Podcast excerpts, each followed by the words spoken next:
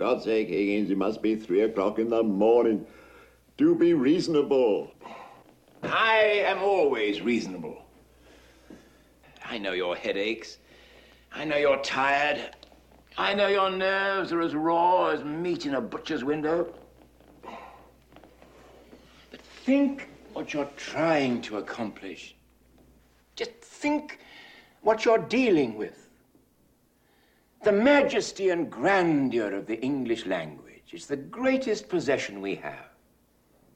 The noblest thoughts that ever flowed through the hearts of men are contained in its extraordinary, imaginative, and musical mixtures of sounds. And that's what you've set yourself out to conquer, Eliza. And conquer it you will.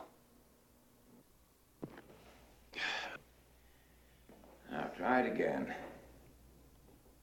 Deinonychus. What was that? Is it Deinonychus? Is that what we decided? Deinonychus?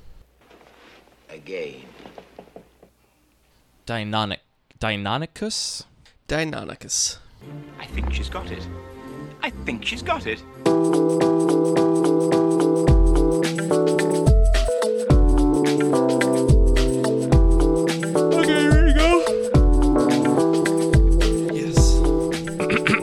Hello and welcome. Not, I wasn't talking to you. I was Oh. talking to the listener. Sorry. Almost 160 of these things. Don't you know monitor's how it off. works by now? Hello and welcome to a brand new episode of Lucky Paper Radio. My name is Andy. I'm here as always with my co-host Anthony, Sorter of Sans Maddox. Mm, I was wondering what it would be because I don't think I did anything interesting this week. Sometimes I So gotta you're dig just- deep. You're just digging deep. Yeah, Just like okay. you did in that sand. My first summer job was sorting sand in a lab. That'd be a pretty good legendary card like epithet for you, Anthony Sorter of Sands. That sounds cooler than it is. What would it be mechanically? What would the card Sorter of Sands do? Uh, I think you tap it to loot, and if you discard a land, desert card I specifically. think, you- I think we just I think we brought it a little bit. If you discard a land, then you what get a treasure. Tap a land. How good would that be? Like a Merfolk looter, but you discard a land, you get a treasure token. Probably pretty good. I kind of like Probably it. Nuts, actually. Well, I mean, I, I didn't give you any mana cost or anything. you I- said Merfolk looter. it meant like esque, you small creature. Anyway, Okay. I like that kind of because you know the land is an ongoing resource. You discard it to get a temporary resource of the same kind. Yeah. Hit us up with your custom designs for Anthony, Sorter of Sands. We can't read them on air though, because people from Wizards listen to this show. So, So just know that. and sorry, I said a custom card. Just Uh, for uh, us. I did. Uh, that wasn't a custom card. I swear. Yeah, this is another episode of the podcast. the podcast you listen to about Great. Magic the Gathering. This is a show about Magic the Gathering and what Anthony and I like about the game Magic the Gathering. What do you like about Magic lately, Anthony? I like making cool spreadsheets Yeah, and yep, writing yep, regular expressions yep. about Magic the Gathering. we got back about a week ago now from a long weekend of playing lots and lots of Magic. One of the cubes we played was Parker's Pulp Nouveau cube. Talked about it in the show before. And Skipping right past my, my first ever 3-0 of the Turbo Cube. I still can't really believe it's your first ever 3-0. I I don't do well in that think cube it's maybe the first one you remember, but you must have 3 0 before. It's possible. I really don't think so. It was a good deck. It was a cool deck, yeah. You did the thing, and you went turbo.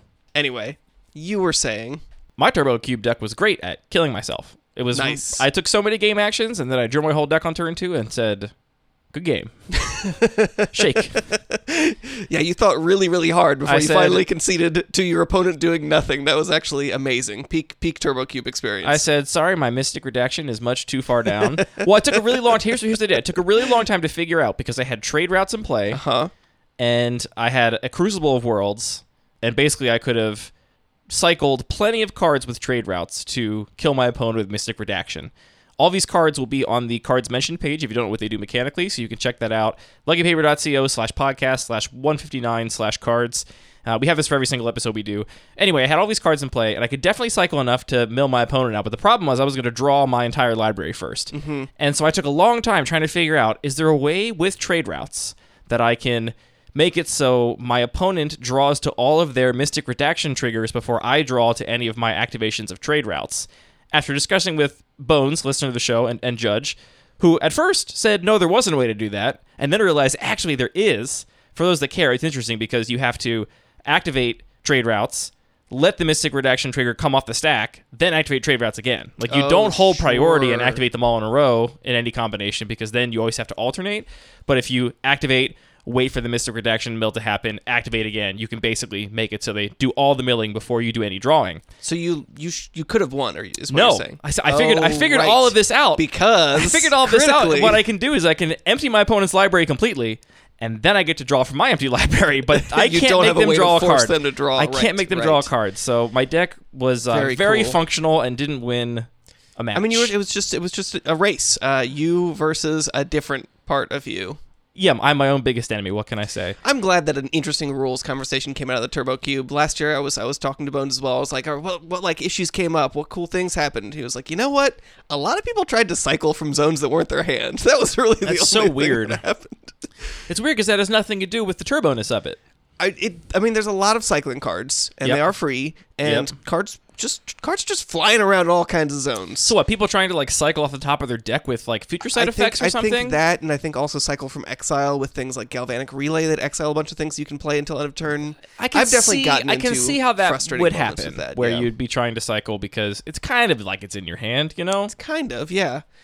Or we've had issues before with like cycling and what's uh Paulo Vitor Damo da Rosa's card? Uh, Elite Spellbinder. Uh, people have tried to cycle that card, and it's like, well, this is slightly different from the other card that works kind of the same, except this what? one actually exiles it from your hand rather than just giving it a attacks to a Oh, card they tried to cycle the card. You, I thought you said they Right. were trying to cycle Elite Spellbinder. You can't do that. It doesn't Yeah, have you're cycling. just not allowed to cycle. that's a different. That's a different problem. Yes, you can't cycle a card that has been named with Elite Spellbinder, and you can't respond to them naming it because choosing it is part of the resolution of the ability. Yeah. So once they've chosen it, it's out of your hand. No more cycling. You know, talking about the nuances of the magic rules is also a thing I enjoy about magic. Bones, I value your friendship and I value your knowledge as a judge. Turns out I could, in fact, make my opponent dump their entire library into their graveyard, but did not matter. Still couldn't win. Maybe we need more forced draw in that cube. I certainly was looking around like, man, I wish because I could also draw my whole deck. Obviously, I was like, I wish any of these draw effects were targeted draw instead Yeah. of you draw. But they don't do that so much these days on account true. of arena. And oops, I misclicked and made you draw a card, and now I'm giving you one star in the Steam store or whatever, the Steam Room. Is that what they call the place where you get all the Steam games? That would only make sense. They should call it the Steam Room. That's a freebie on me. Anyway, we were playing the Pulp Nouveau Cube, which is Parker's take on a desert cube where you have access to basic swamps, but no other basic lands. So you have to draft any plains, islands, mountains, or forests you want. And So if you want to just draft black cards, you're all good. That's easy. If you want to draft a blue card, you're also going to want to draft some basic islands that are Or non-basic cube, lands that tap for or not non-basic lands more often, I to be able to cast that. Yeah, it's interesting cube. It'll be at CubeCon, so make sure you check it out if you're attending that event. But one of my favorite parts of that cube, by far, is the lesson learn package. Uh, Parker breaks Singleton for a few cards, including cards like Professor of Symbology, which is the white two drop two one that learns, which I think is one of the most powerful and clean learn cards. And I just it, it reminded me how much I really like lesson and learn for limited. It's the kind of mechanic that, I- to my knowledge, I don't think any of the lesson learn cards were pushed enough to see any play in constructed. But it's the kind of thing that if it was good in constructed, I probably wouldn't like it so much because it gets very repetitive. Right. But in limited, I think it's very cool to basically have I got my one environmental sciences, my one introduction to annihilation, my one introduction to the scry one, can't remember what that one is, introduction to prophecy, and maybe you're lucky you got the one mascot exhibition and you get to like go get the one you need for the right moment and just give you a little bit of flexibility on these cards. It's also really cool they don't shuffle, so you get to actually pull things from outside the game instead of having to shuffle your library. Just, I think it's a really neat mechanic for for limited. Which is also how I feel about the companions. I mean, companions are a mechanic that I think was a huge mistake for constructed. I don't love them what they've done to the game. I think it was like this kind of frankly misguided attempt to identify what people like about Commander and try and bring it to 60 card constructed that didn't really fully grasp what people like about Commander. And so now people are just, you know, still in modern, like there's tons of decks that just have a Jegantha in the sideboard because they can just have a free companion Jegantha because their whole deck doesn't want any double pips. And so it's like, well, better than my 15 sideboard slot is beginning to draw a 5 5 if I want late in the game which to me is a bummer. Like I don't know that does, that's not really the spirit of what the mechanic should be. I think where it's like I get to free roll Right, this, yeah. so I just get to have it. Which that's a mechanic I also think is really cool and limited, but don't love in constructed Magic. And it got me thinking about these outside the game matters cards. Uh, I actually started a very rough beginnings of a cube a while ago with a similar uh, idea, which was built around the wish cards. This is actually, I think, the original cards that referenced cards outside the game, if I'm correct. Like, Yeah, so you don't mean cards that are introducing outside the game components in terms of like dungeons and the One Ring effect, things like that. You just mean things that literally pull other Magic cards from outside of the game into into the game. right, which for limited purposes means your sideboard. I do really like that in the official rules it says if you're playing casually, this Yeah. can be any card in your collection. I think that's Why so not? cool. Absolutely. I I think it's just cool they bother to clarify that. They're like, yeah, you're playing casually, go dig out a box, go get your whatever. I mean, if anything, that feels like the original intention. The original Oh, for sort of sure. spirit of the rules was like, yeah, get something from outside the game. Like you you only own 400 Magic cards in total because you're a rational person that started playing this this card game. Go grab any one of those other 300 and some cards, and it just kind of got weird that we all turned out to be crazy people and we have collections of tens of thousands of cards and so they kind of had to reel it in and make it make sense for tournament play where people weren't showing up with trunks full of cards I could be wrong about this. I think the first wishes ever, the first kind of introduction to this mechanic was the wish cycle in Judgment. There was one in each color, and that was well into competitive Magic era. I'm sure these cards were designed with the understanding they'd be played competitively in mind. I don't think they were blindsided by the fact that they have to like pull cards out of their sideboard. yeah.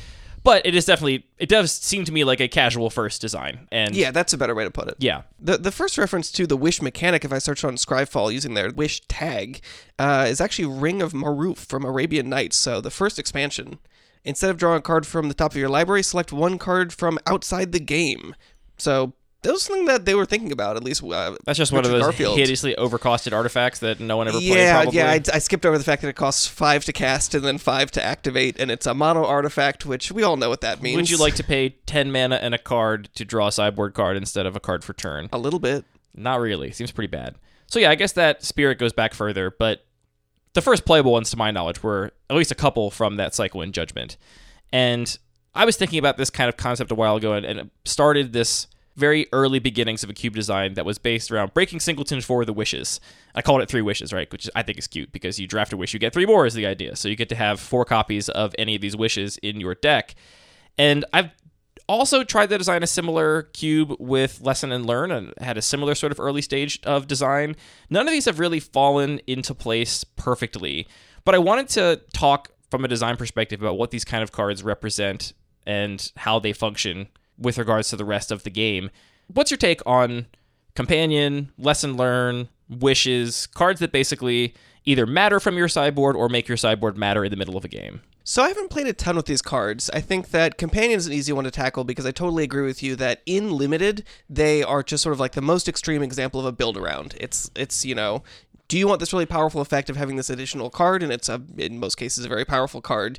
Then you really have to stretch yourself, and there are no, you know, outs to it. It's not like ah, I'm going to put this opposition in my deck, and it's a build around, but I'm just not going to optimize it fully. Like you have to commit, which I think is cool to have that variety of texture where there are some kinds of build arounds that you kind of have to understand the rules interactions and make it work, and then some of them are just really literal and in your face.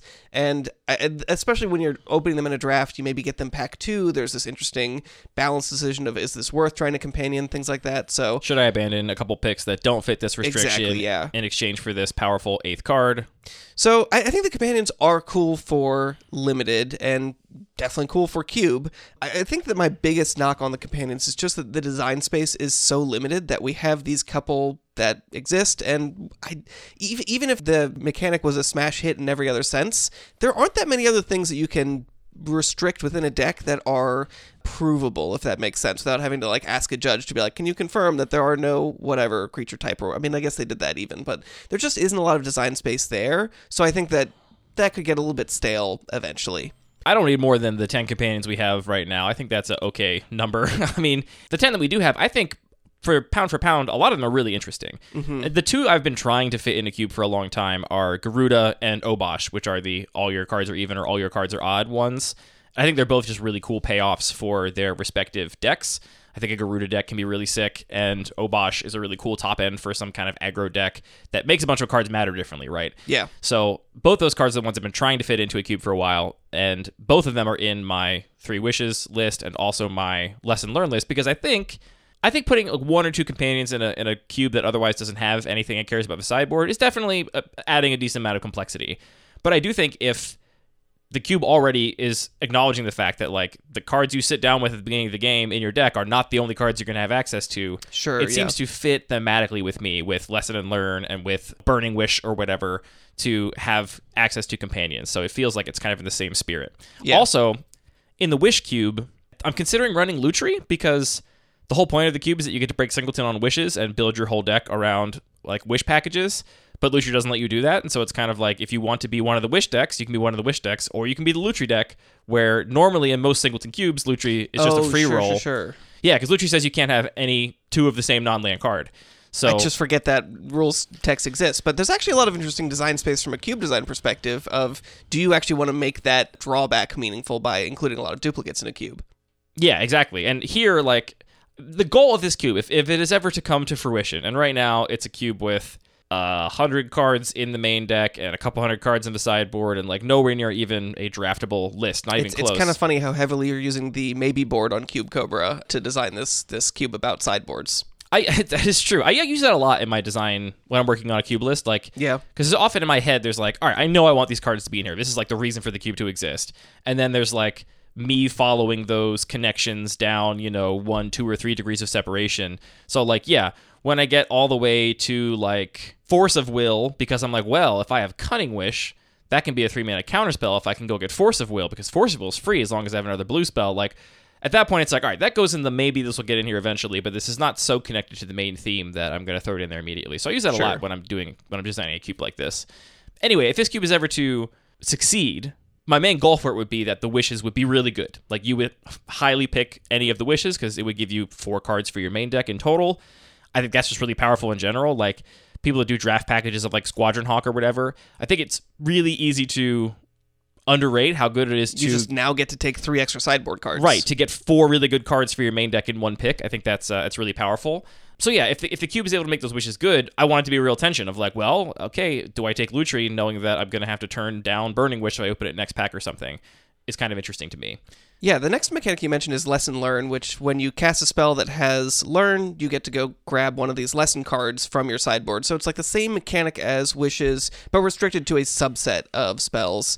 I think this is pretty cool that it does have that built-in restriction. Obviously, it has a lot of hand smoothing effects that you can get the cards that you need at the times that you need. So yeah, I mean, I think this is a cool execution, and the fact that I, I think these actually can work in pretty low volumes in a cube because if you have a couple copies, like you mentioned, of Professor of Symbology, which also you can fall back to doing a, a rummage, right? Yeah, that's important. People forget, I think, because we're pretty distant from Strixhaven now, that if you don't want to learn or you have no lesson in your sideboard, you can always just discard a card and draw a card. Which, Right. If you reword a lot of the learn cards to just have that effect, some of them are perfectly fine, even if that's all they ever did.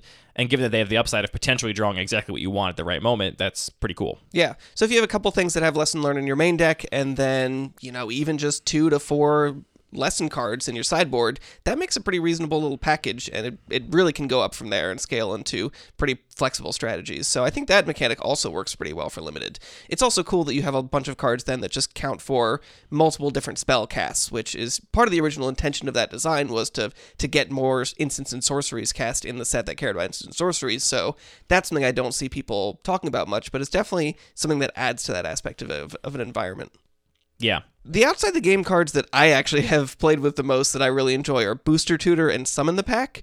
These are two silver bordered cards, but they both fetch a sealed booster pack. One of them lets you tutor just a single card out of it, the other one lets you put all creatures from the pack into play. I think these are a lot of fun. They're not necessarily the same like strategic depth, but it's just sort of like a cool variance. And when I've played them in cubes, we end up just taking some of the extra cube cards that weren't drafted and treating, you know, 15 of those cards as a pack. So I think Which makes them kind of broken. they're kind of broken. But at least uh, in the pack, it's like nine mana or whatever. It's like, okay, you deserve Eight- to eight win. mana? You Yeah. deserve to win. You spend eight mana on a spell and it resolves. turns out, at least in early versions of my main cube, eight mana win the game was was not good. But I mean, not acceptable. That was too easy to just free roll games. But It's also, I think, the kind of thing it maybe is fun the first couple times, and then you're like, and then it's still fun the next couple times Well- as long as it's you that's doing it, and not your well, opponent. no. Here's my thing. We've said this before about really expensive cards. Is that ultimately it doesn't matter what summon the pack gets because you're just the game's over. So Yeah. it, it's like you want to think about like oh all these cool things are going to happen when all these off-color it, it cards makes them into ends up in zombies, and there's a zombie theme in the cube. you want so to think about so all of that, but what actually happens is you cast summon in the pack and your opponent concedes. It might as well say deal 20 damage to your opponent. Yeah. Like the fact that it does this other mechanical thing is kind of Let's uh, do 25 just to be safe. Sure, why not? Yeah. So I've run into some challenges with both of these cube designs. None of them have really harmonized together. I want to talk through some of those challenges and also just what these kind of outside the game cards mean. So I think the first question to answer is what functionally is the distinction between having a card like Burning Wish uh, or Cunning Wish and a card like Mystical Tutor or like Demonic Tutor, right? Like if it's a card that just replaces itself with another card, what is the value add by that card coming from outside the game instead of just already in your deck? Because one of the big costs of making these wish cards playable is you have to take cards that you would otherwise want to play and not put them in your deck, right? You need something in your sideboard to go get with them, which I think is a is a steep criticism of how those cards actually function. But I think that what makes that cool is that it also gives you the flip side of allowing you to go get a card that is sometimes very unplayable. that You would often Right. not want to draw. You don't really want to have in your main deck, but you can actually go get it with your wish because obviously that card doesn't take up a main deck slot. So my goal would be with these wishes to have like a couple different kind of wish decks come together. One would be like a much more consistent combo deck, right? So, for example, one of the cards I included immediately in the Wish package cube was Jeskai Ascendancy. It's a card that I love. Uh, it's a card that pays you off for drafting a certain type of deck, but it's also a card that if you have one of in your deck, oftentimes you're not really a Jeskai Ascendancy deck, right? If you have one of in a singleton 40 card deck, because you're only going to draw it in like a third of your games or whatever, your deck has to function completely independent of Jeskai Ascendancy. But one of the better wish cards is Glittering Wish. It's a green and a white to go get any multicolored card from outside the game, put it into your hand. That can both go get Jeskai Ascendancy and then also trigger Jeskai Ascendancy on future Right. turns when you draw future copies. It can also go get Life Death, which is a really cool combo with Jeskai Ascendancy.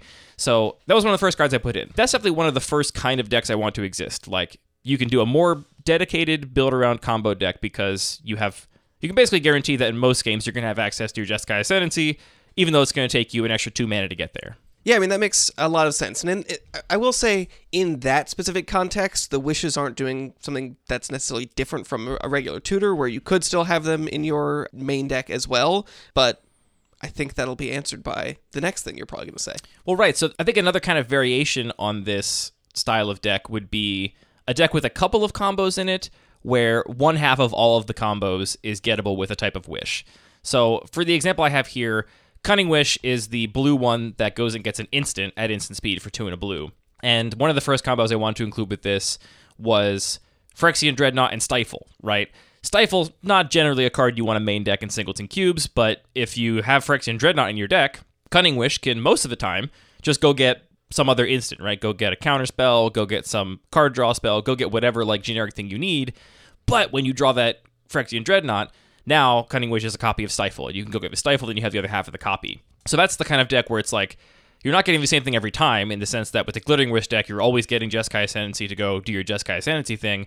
This is like now you get to put a card that is really narrow in your deck mm-hmm. that otherwise you would be hard pressed to play in Singleton and have it be correct without having a bunch of other weird support cards that also work with Phyrexian Dreadnought because you also just happen to have four copies of Cunning Wish, and that can always just be a stifle if you draw your Phyrexian Dreadnought. Yeah, I mean, in this really feels similar to sort of why Lesson Learned was really powerful, which is that there are a lot of cards that you just don't necessarily want to draw at all points in the game. You don't want to draw your two mana search for basic land all the time. You don't want to draw your seven mana do a bunch of cool stuff early in the game. Yeah. So that was really the the power was like getting these situational. Even though like when we talk about situational, often we think about like destroying an artifact that just doesn't do anything at certain points in the game, but just like the mana cost and Mana whether cost it's huge. like doing fixing or doing something that's actually proactive like those are also situational cards so that flexibility was really powerful and i think it's similar to what you're describing with these wish cards that are getting halves of combos and things like that Yeah, so I think if one half of the combo can be gotten by a wish, then you can pretty safely main deck the other half of that combo, knowing that you can get the half if you need to,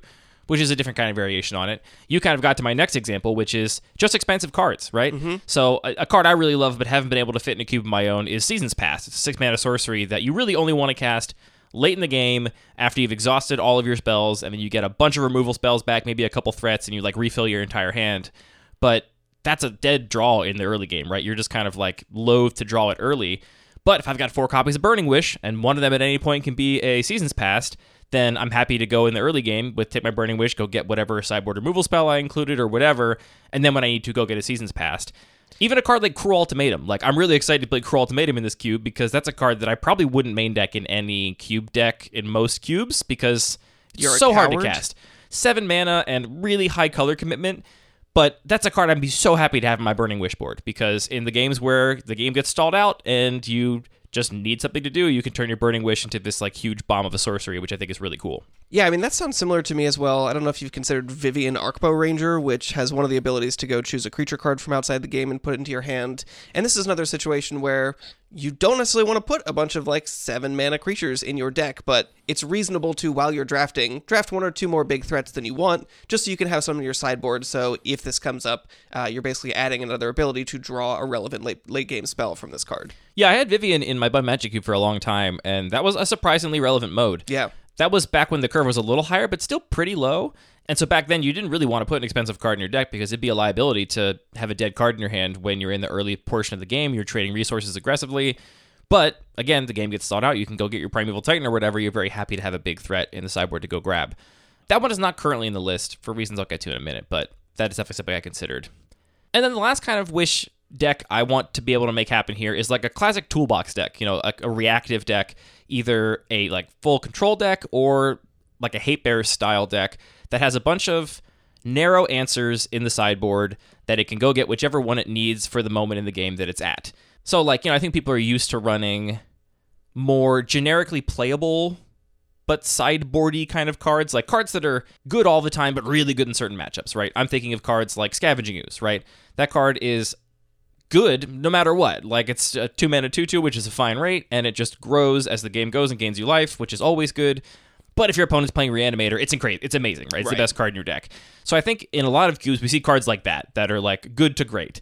And what I want to do is try and support cards that are like unplayable to great, right? So something like Tormod's Crypt, which again is still great in the great situation, exiling your opponent's entire graveyard. But if your opponent doesn't care about their graveyard, does it says magic card on it? right. I guess it says artifact. which could matter. But like you know, there's a there's a card called Tajuru Preserver, which I don't think a lot of people know. It's a one and a green for a two one that just says your opponent can't make you sacrifice stuff. So any of their cards that say sacrifice things don't work anymore. And that's the kind of card that I don't see in cubes because you need a pretty heavy sacrifice theme before you were excited to run this card. And this is the kind of card I think can maybe work here because you just will never main deck your Tajuru Preserver. You'll go and get it with your Living Wish when you have an opponent that you know is playing a card that you can answer with Preserver or you know even more narrow stuff like Xantid Swarm, which is like the anti counter spell zero one flyer for a green, which is really odd. There's obviously a bunch of narrow white cards that fit this description. So that's it. Last kind of deck I want to be able to support with these wish cards that I think could maybe come together is this kind of reactive toolbox style deck. And all the kind of decks I just described, I think, are somewhat unique to a cube like this. Obviously, they're not working yet, right? The cube's not done. I'm not saying I've succeeded in this goal, but the goal I'm at least shooting for is something that I don't really think you can make work in a regular cube deck. Like, the closest you can get, I think, is having a card like Green Sun Zenith in a deck in like the Bun Magic Cube. I think you should take sideboardy or narrower answers a little more highly. I'm really, really excited to take a Scavenging Ooze after I have a Green Sun Zenith. Whereas before, um, that's, you know, a maybe mid pack pick, a Scavenging Ooze. Similarly, I'm really excited to take that Kasali Pride Mage once I have the Green Sun Zenith because now it makes that Green Sun Zenith so much better. But here, your entire deck will be built around that idea of basically like playing these wishes to go get the answer you need at the right time. Does all that make sense in terms of goals? all that makes sense. I guess my biggest question is just do all of these things fit and hang together as one sort of perfect, compact puzzle? No. Or do you need a bunch of other context to make that work? Well, so here's the problem I ran into with this cube. The problem I ran into with this wish cube is I think I love the idea. I think in, on paper it can work. I think it has to be lower power level, right? Because making your best cards cost two or three mana more means that you can't just have somebody else have a deck that's not trying to do any of the things I just described, but just can just run you over with generic cards. So I think the overall power level has to be quite a bit lower, and it has to be more synergistic and less like good cards, which I'm totally down with. The big problem I ran into is that the wishes that are have been printed are all over the place in terms of power level. That's a great Just point. I mean, I'm all looking at, over the like, place. Glittering Wish adds two mana to your cool gold spell, but then we've got Golden Wish, which is five mana for an artifact or enchantment. Like that is Golden Wish is awful. difference. I mean, not to mention everyone's favorite Ring of Maruf. Yeah, Golden Wish is the white one of the wish cycle. And, you know, I think it makes sense that it's costed this way because if you look at artifacts and enchantments, they tend to be the most potent answers to your opponent's deck. Like, they tend to be the least interactive kind of permanence. And so you can drop a humility or a moat or whatever, and your opponent's just locked out of the game. And there's also a lot of artifacts and enchantments that are designed to change the game in a way that can make a deck non functional. So I think it makes sense that Golden Wish was printed at five mana for constructed purposes, but Sure. for my purposes, it's wholly unplayable. Like I to design a cube where Golden Wish was playable alongside Burning Wish or Living Wish, which I think are two of the much better ones. Burning Wish being one in red to go get any sorcery from outside the game. Living Wish, I think, is the one I'm most excited to play with in limited. It's one in a green to get any creature or land from outside the game and put it into your hand. Ah, this is why you were asking about basic lands and sideboards. I was. I was asking about whether or not you had to register basic lands in a sideboard. So, I mean, and turns out you don't. Uh, you just ha- always have access to basic lands from your sideboard in a limited event, obviously, like, you know, sealed or something. If you're playing constructed, you do have to use a sideboard slot on it. But yeah, I mean, actually, Living Wish seems pretty good to be honest. It's right. like it's we, Always ju- we just talked about how like environmental sciences is relevant in a lot of things. This is like, environmental this sciences is plus plus. already environmental sciences, or Even better. the other half of your wish in that, uh, or the other half of your lesson where sometimes you can get the seven drop creature when you're drawing it. But also, how many times have you wanted to splash something in a deck, but been like, ah, but I really don't want to play the one basic land I need to splash it? You don't have to with Living Wish. You just go get it from outside the Yeah. game. I think Living Wish is really exciting. Are you? Is, is the result of this just going to be that you're going to put Living Wish into your main cube? I kind of doubt it. I don't think it's going to get there. I mean, it's adding two mana tax to any spell in that cube. But also, that look, spell you look get. At, look at this guy with this big horn. I, I did look up how expensive foils of these cards were because I was like, well, if I built this cube, I would have to obviously get the wishes and all foil and keep everything else non-foil. And foil living wishes from Judgment are like hundred dollars. Yeah, really- that's that's a made up Really, price. really goofy art. But I'm really excited to play with like those two cards in limited. Right? I think two mana is a great rate for that kind of effect. The limitation on each of them is good, but like just the idea of having a deck that has both halves of the Dark Depths combo in the sideboard, and you can just, if you want. Living Wish both halves of it. I mean, or like you say, you just like run Run- Thespian run half of it. stage, and then if you happen to draw a Living Wish and you don't have Thespian stage, you go get something else that's relevant. If you do, well, now you can go get that other land. One of the first things I put in there was Punishing Fire and Grove of the Burning Willows, Oh my! which means you can either, if you have Living Wish, run Punishing Fire in the main deck, and if you draw it, go get Grove. Or if you have like a blue red deck, you could put Grove in the deck, and then if you draw Grove, you can use a Cunning Wish to go get Punishing Fire. Like I think that's a really cool way you can make this work. I have a concern, which I'm wondering if, like, even the best version of this is one of those kinds of cubes where the draft is really fun, the deck building is really fun, and then the gameplay turns out to be punishing Grove versus Karn the Great Creator lock you out, and maybe not the best. Game. Well, we haven't even gotten to Karn. we haven't even gotten. There's a big problem with Karn, which is that Karn is by far the best of all these wishes, but it's also the only way you can go get artifacts aside from using like Mastermind's Acquisition or Fae of Wishes, which is four mana to go get any card in both cases. okay, so we're we're just ignoring Golden Wish altogether. It's unplayable. it's so bad. Like I don't think you, I don't think I could ever make it playable in this cube. But if I want to be able to go get artifacts, then it's either Karn or one of these other four mana effects that can also get anything else.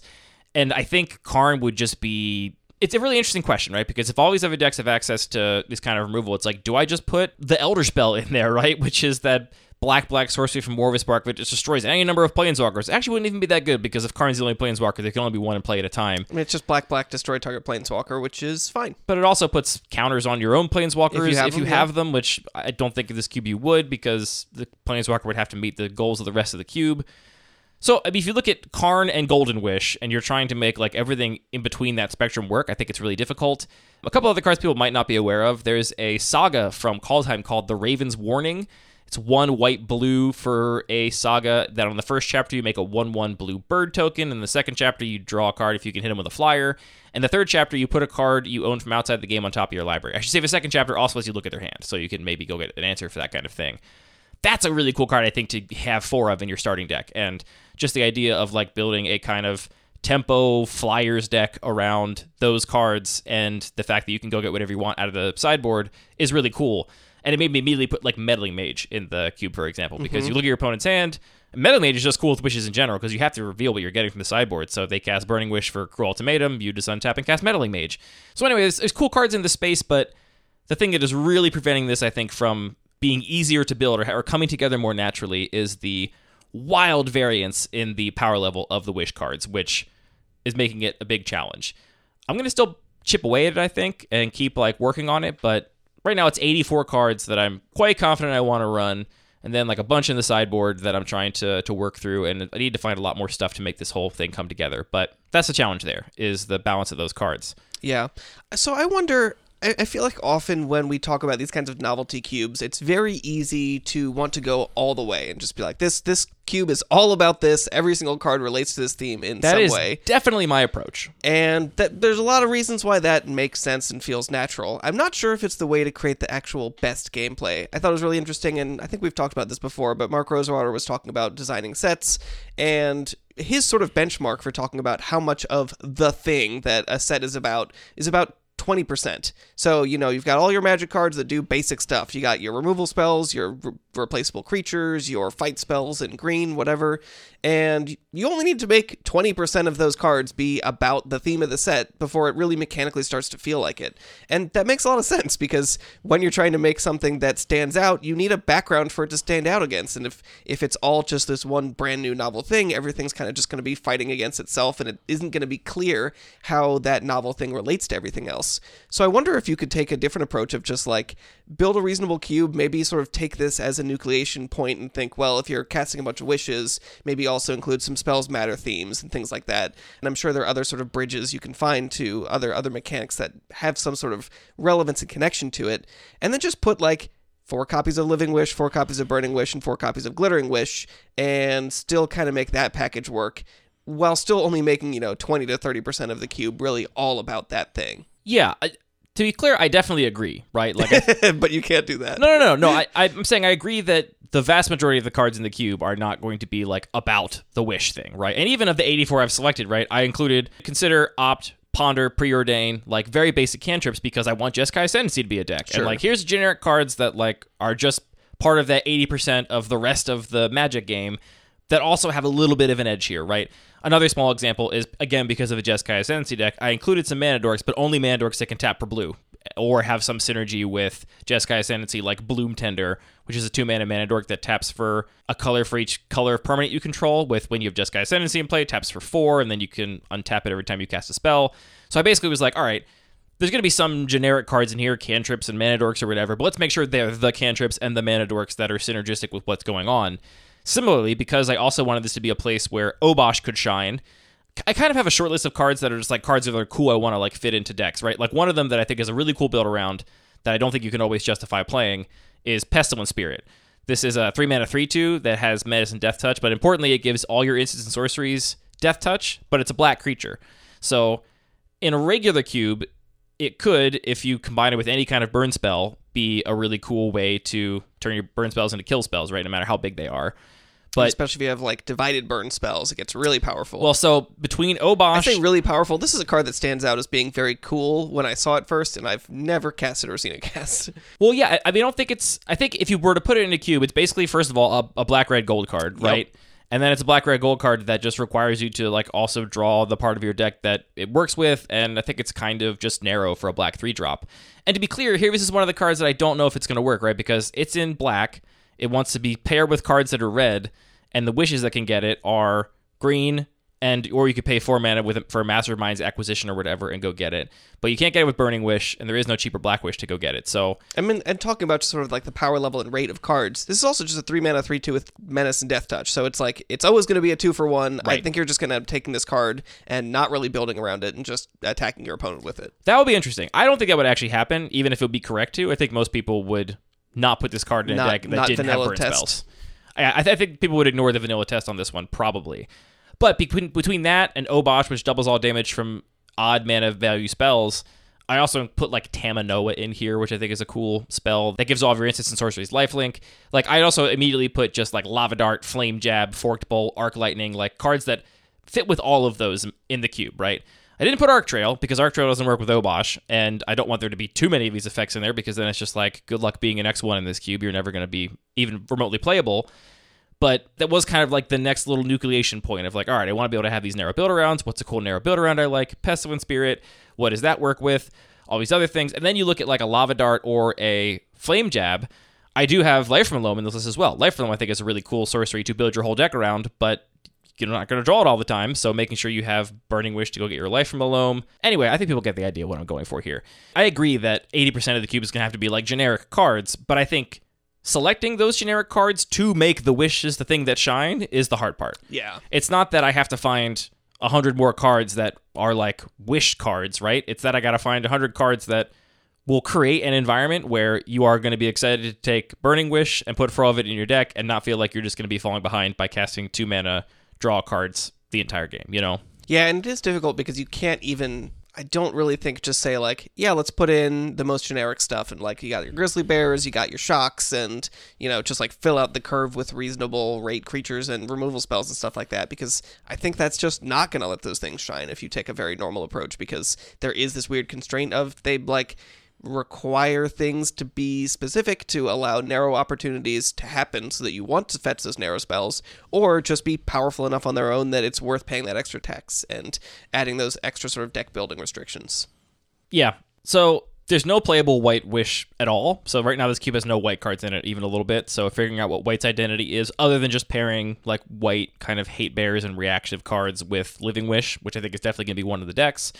Not sure what white's going to do, but really, what's what's what I'm struggling with here is just the disparity in power level between the different wish cards. I have also fleshed out this learn, lesson and learn cube a bit more, and here I ran into a kind of a similar problem, except it's not the power level, right? These were all from the same set. They were all designed with limited in mind. I think they're all within a reasonable power level, right? All the cards that say learn on them. You know, obviously some of the rares are better than the commons, but they're all within the same realm of playability. There's no like Golden Wish, Karn the Great Creator disparity here. Right. What there is, though, is just this is one of the only times I've seriously considered making some custom cards for a cube because Don't I- describe them. I, I won't describe them, I swear, because I just really don't like the design of a lot of the lessons and learn cards. And the fact that I just don't like them, it's like I'm not enthusiastic about building a cube around them because in order for this to be the kind of cube I wanted it to be, to be all out lesson and learn, I would need to include a lot of them. And the one thing it is cool about this is that when you take for granted you're going to be including a given card, right? So in white, I think the two good learn cards are Professor of Symbology, which we talked about, and Guiding Voice, which is one mana sorcery that puts a plus and plus one counter on target creature, and you learn. And so, because those are the two cards, I think it's very natural for this cube to have some sort of heroic power matters, plus one plus one counter matters thing, because I want Guiding Voice to be a good card you want to put in your deck no matter what. And so, making that card good is a cool little place to start and fight inspiration. But then you look at like black, none of the black lesson and learn cards do anything for me. Like they didn't just print a overcosted murder with learn on it, right? It'd probably have to cost five mana to be balanced, but like I would be more excited about that. Or like give me a three mana disfigure with learn on it or something. Like just there wasn't a, any cards in black that felt like they really fit with what I was going for. So what I ran up against there was just like, okay, so the blue and the red kind of fell together pretty nicely, and I think the white would also work. The green and the black, it was like, ah, these don't really aren't really doing it for me in terms of what I actually want the cube to be. And so there I just kind of hit this wall of like, all right, well, what do I do with these colors where I don't actually have any lesson and learn cards that I feel like I'm excited to play with? Yeah, I don't know. I mean, you can look for again different mechanics that feel like they fit in some way, or just wait till we go back to Strixhaven. I will say one of the cards I think was really cool, which I had never I'm sure I had seen it, but I hadn't internalized it, is the the rare lesson in blue, which is called Teachings of the Archaics. It's two and a blue for a sorcery. It says if an opponent has more cards in hand than you, draw two cards. Draw three cards instead if an opponent has at least four more cards in hand than you. So a pretty efficient draw spell, you know, like three mana for three cards is but with this restriction of like you better not have any cards in hand. And the idea of building a deck that is designed to go get Teachings of the Archaics from your sideboard regularly, like in every game, and make it a good card draw spell, namely make you Hellbent, is really exciting to me. You know, looking at cards like Zombie Infestation, and there's these uh there's that cycle of blue zombie horrors like uh, Advanced Stitchwing and Stitchwing Skaab and Skaab Ruinator and uh Geralf's Masterpiece, which are all these blue flying zombies you can cast from your graveyard that deck I can see in my head and see it coming together in a really cool way where you're like intentionally discarding your hand to make your teaching of the archaics good, but so many of your cards are good from the graveyard that it's not really a cost to discard your hand. Like that's all very exciting to me. And I can feel the like inspiration pulling me in that direction. And I look at green and I'm like, well, Basic conjuration is okay. Uh, three mana, look at the top kind of six. kind of basic. Three mana, look at the top six, get a creature from among them and put it into your hand, gain three life. Uh, what what do you build? Like that's not a fun build around, right? Like teaching of the archaics, it's like I want to make a deck where this is good. Basic conjuration, it's basic. It's basic. It's like all right, I guess I put a deck with creatures in it, and I mean, yeah, and and not every card in every possible deck in every cube that even you design is maybe for you. Like maybe some people are excited about just getting some creatures. well, it's just it doesn't feel like it's any different than Sure. like it's like it could be any other green cantrip in any other cube, right? The fact that it's a lesson doesn't seem to really matter here. There's still more I want to explore with this. Like for example, I think some of the token generating lessons are good. Like I'm into the Boros hybrid one that makes a 3-2 and the Orzhov one that makes a 2-1 flyer and kind of the 5 mana one that makes a 4-4 in Is It? The ones in Golgari and uh Simic aren't really doing it for me. But the idea of also making like a spirit matters deck with Illuminate History, which is the red rare lesson, which also makes the 3 2 spirit token and the spirit summonings. Like, you can definitely make a spirit creature type matters theme work with just a couple of these cards that go and get cards out of your sideboard and a couple things that are spirit lords or whatever because they happen to have the same type line. So there's, there's still a lot more to be explored here, but definitely also ran up against a similar wall of like, okay, some of these cards in this cycle are things that I think fit, and some of these cards just don't fit, right? Like I think the black rare lesson also does some weird destruction of planeswalker thing that just very narrow and like not going to be the kind of thing I want to put in every single cube. So all this is to say, I'm excited about how these cards can allow you to draft a very different type of deck than you can draft if you don't have access to these sorts of cards, be they wishes, be they companions, be they lesson learn. But I have not been able to successfully design something that I'm like ready to play test with them just yet. I'm most excited to work on this wishes list. I think there's bigger challenges to overcome there, but also more potential. I think with lesson and learn because you need both halves to be printed, right? Like there are only so many lessons, and unless I start customizing cards, that's all you can get from them. The thing about the wishes is that you can get anything that fits their restriction, right? Any sorcery can be a burning wish target, and so plumbing the depths of Magic's history to find all of the cool sorceries that are maybe a little too narrow or a little too expensive in terms of mana or a little too conditional to really make sense in other cube environments, but you'd be excited to put in a Burning Wish package here. That's exciting to me. Looking at all of the lessons and learns, it's like, well, there's kind of only so much raw material to work with. How, how deep can this actually go? So I'm going to keep working on this. If anyone listening has any thoughts, email us, hit us up in the comments.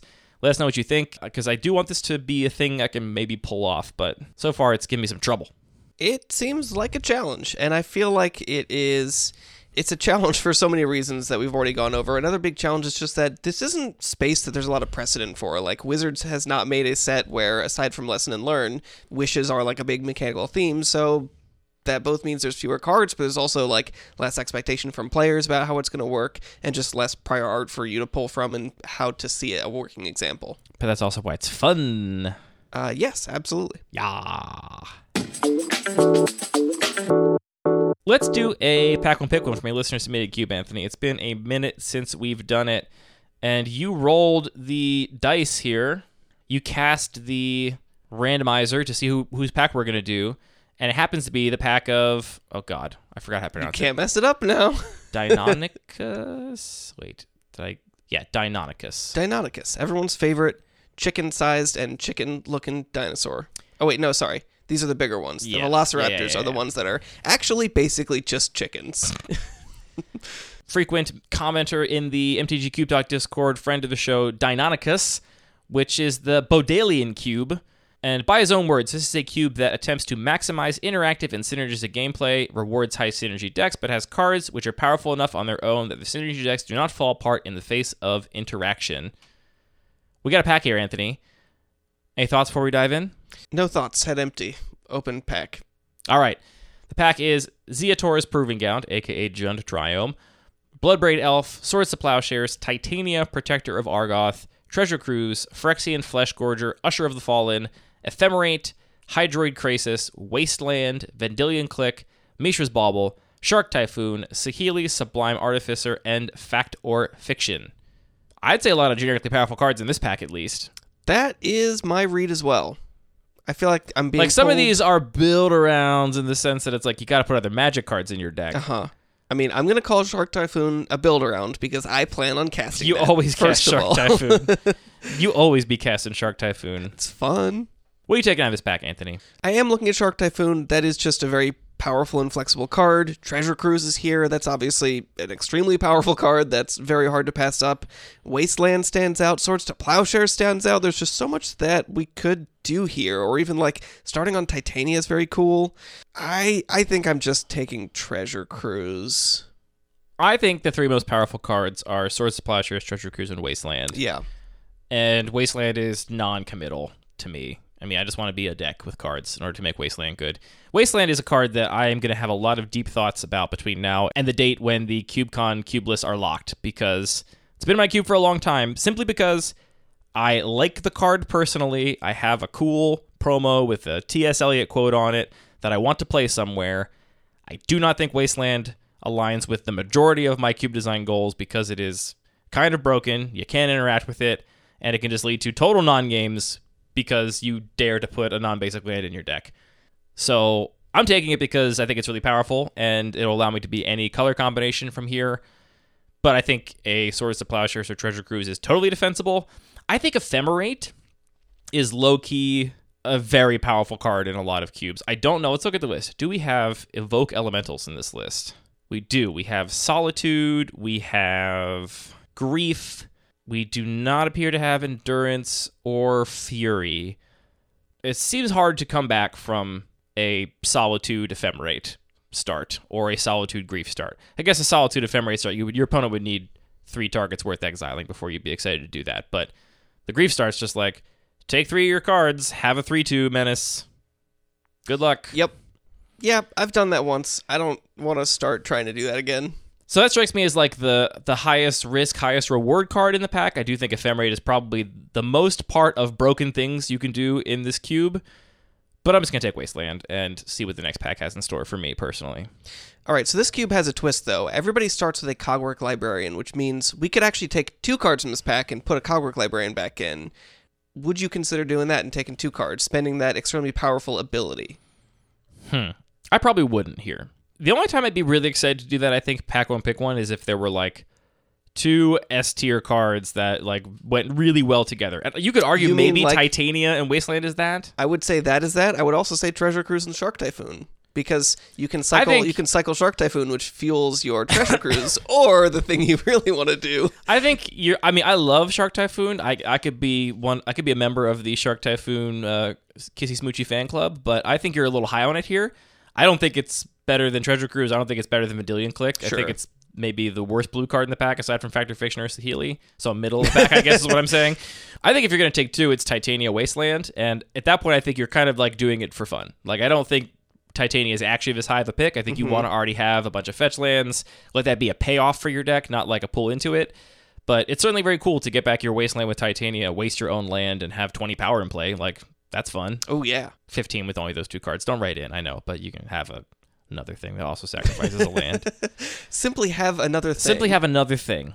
I should also acknowledge I think it's not wrong here to start a Jund Triome if you want. It's crazy flexible.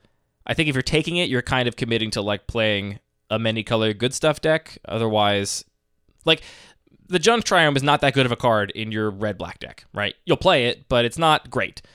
The reason for you take it early, I think, is because of how it turns on so many fetch lands and lets you have a really strong start to a greedier, wider mana base. And so if you're the kind of person that likes to draft the many color good stuff decks, I could totally see starting on Proving Ground here. Maybe even burning your Cogwork Librarian, starting on Proving Ground Bloodbraid Elf, and just say, I'm going to cast spells and not care what color I they mean, are. That's that's an exciting double pick. It is, yeah. We did the uh, start with a Cogwork Librarian. I bought eight of them to keep them up on Magic Cube, so if we wanted to, we could just start with a Cogwork Librarian. And I think the first experiment was pretty fun. I don't really know what it did to decks yet. I mean, I think obviously it should just make them better. I don't know how much better, but I think if everyone starts with a Cogwork Librarian, aside from people just getting overwhelmed and making worse decisions, which I don't think is going to happen much, everyone's deck should just be some percentage better because you started with a Cogwork Librarian. The question is just how much better, and also is it fun? And the first time it was certainly fun because it was novel. The question is, will it still be fun the tenth time we draft with a Cogwork Librarian in the uh, starting in everyone's drafted zone.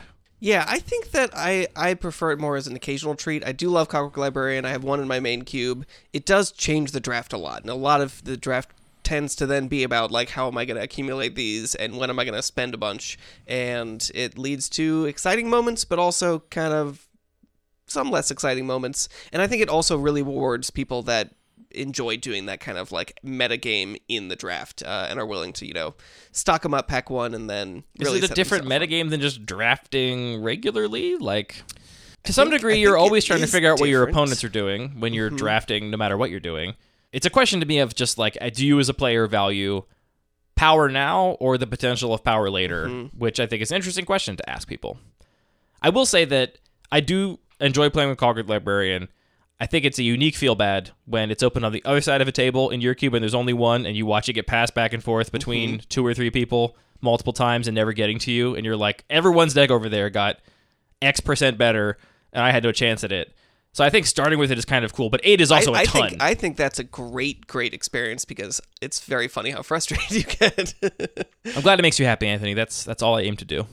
All right, everyone, send in your custom cards for Anthony Sorter of Sands. Uh, I just want to see what people have in mind. I'm sure we got a lot of really clever listeners out there. I think we'll get some cool submissions for Anthony Sorter of Sands. I promise to uh, make up some weird artwork with some photos I have of Anthony if people send in some cool custom card designs. should I should I clarify that there was a reason I was sorting sand, or should we just? Yeah, like, I guess we can talk about there? why you were sorting sand. I mean, it was pretty cool actually. So it was a research project where we're actually sorting foraminifera fossils. These really tiny, single. I think they're single-celled. No, some of them are maybe multi-celled. Anyway, really small sea creatures, kind of like diatoms. If you're familiar with diatoms. Oh, I I'm think we're familiar with diatoms. Uh, and they have these little shells. So think of them as like tiny little microscopic seashells. Basically, did you know that some grains of sand are actually fossils? Exactly. Listener. And this project involved doing a bunch of cores in the Gulf of Mexico, like taking a big, you know, column of sand from the bottom of the Gulf, uh, and then we would sort out certain species of foraminiferous shells from the different levels of those core samples, and then you could put those in a machine that would analyze the chemistry of those uh, shells Carbon datum or whatever. not carbon dating them because I think they already sort of had a sense of the age of the rate of deposition, things like that. But you could sort of infer things like how much oxygen was in the water and what was the temperature of the water and things like that based on the chemical makeup of these little shells. But you needed to have consistently like one species over time, so that's why we had to sort out all these little shells literally under a microscope with a like three haired brush that just had enough like static electricity to pick up one of these little shells at, one, at a time. I'm glad we actually clarified this because I think people would have for sure thought I meant sorting through sand to find something else. No, no, no. Not literally sorting grains of sand, but that is what part. you actually did was sorted grains of sand into Yeah. the good grains of sand and the sh- grains of sand no, we no, don't just- care just about. Consistent, just an important. The important grains of sand and the garbage grains of sand we throw in the trash. I mean, but it was arbitrary which set. Probably not. I mean, No. they probably picked ones. No, that they were- like the fossils and not the not fossils. Well, there were a lot of other fossils that we just weren't using. Right, those were also garbage. Okay. How many fossils do you think are in the average scoop of sand, Anthony? I mean, maybe fossil is also not exactly the correct term. It depends on the age and stuff like that. A lot of sand is carbonaceous material from animals. But I mean, like whole creatures. Obviously, like a little tiny chip of a something else's shell or something. Like, yeah, Yeah. that's what almost all sand is. Yeah, yeah. Or bits of, you know, quartz and stuff like or whatever, that. yeah. Silica. I think it's going to vary wildly depending on where you are. I think some places 100%. other 100%? places, Zero. I mean, yeah, have you seen the Dolomite cliffs? Those are just like Literally, no. just okay. Well, I'm gonna Google it later. diatoms. All right, listener, I'm off to Google the Dolomite Cliffs, and uh, you should do the same. Thank you for tuning in to this episode of Lucky Paper Radio. All of our music is produced by DJ James Nasty. All the magic cards are produced by Wizards of the Coast, who may not listen to us list custom designs. So we will not be sharing your designs for Anthony Sorter of Sands on the podcast. That's just for us to have as a little treat. This podcast is made by us thinking really hard about magic cards and then speaking into microphones about it. I feel motivated to get one of these cubes done, Anthony. Done enough that we can at least do like an online playtest or something like a low level first run to see how it feels. I, I often think that just like it's very easy to get people to draft a cube online and like play no games. Just like, hey, I want to like get a draft together. Let's like all draft a deck from this cube, see how we feel about it. I think that you learn a lot from that, and it's way easier to organize than it is to get like a whole draft night Yeah, together. that's true. Do it. I'll get there. It's hard. I've been sitting, I've been watching Hillary play Tears of the Kingdom every night and just sitting there going through Scryfall and adding cards to the maybe board of this cube list, one little piece at a time.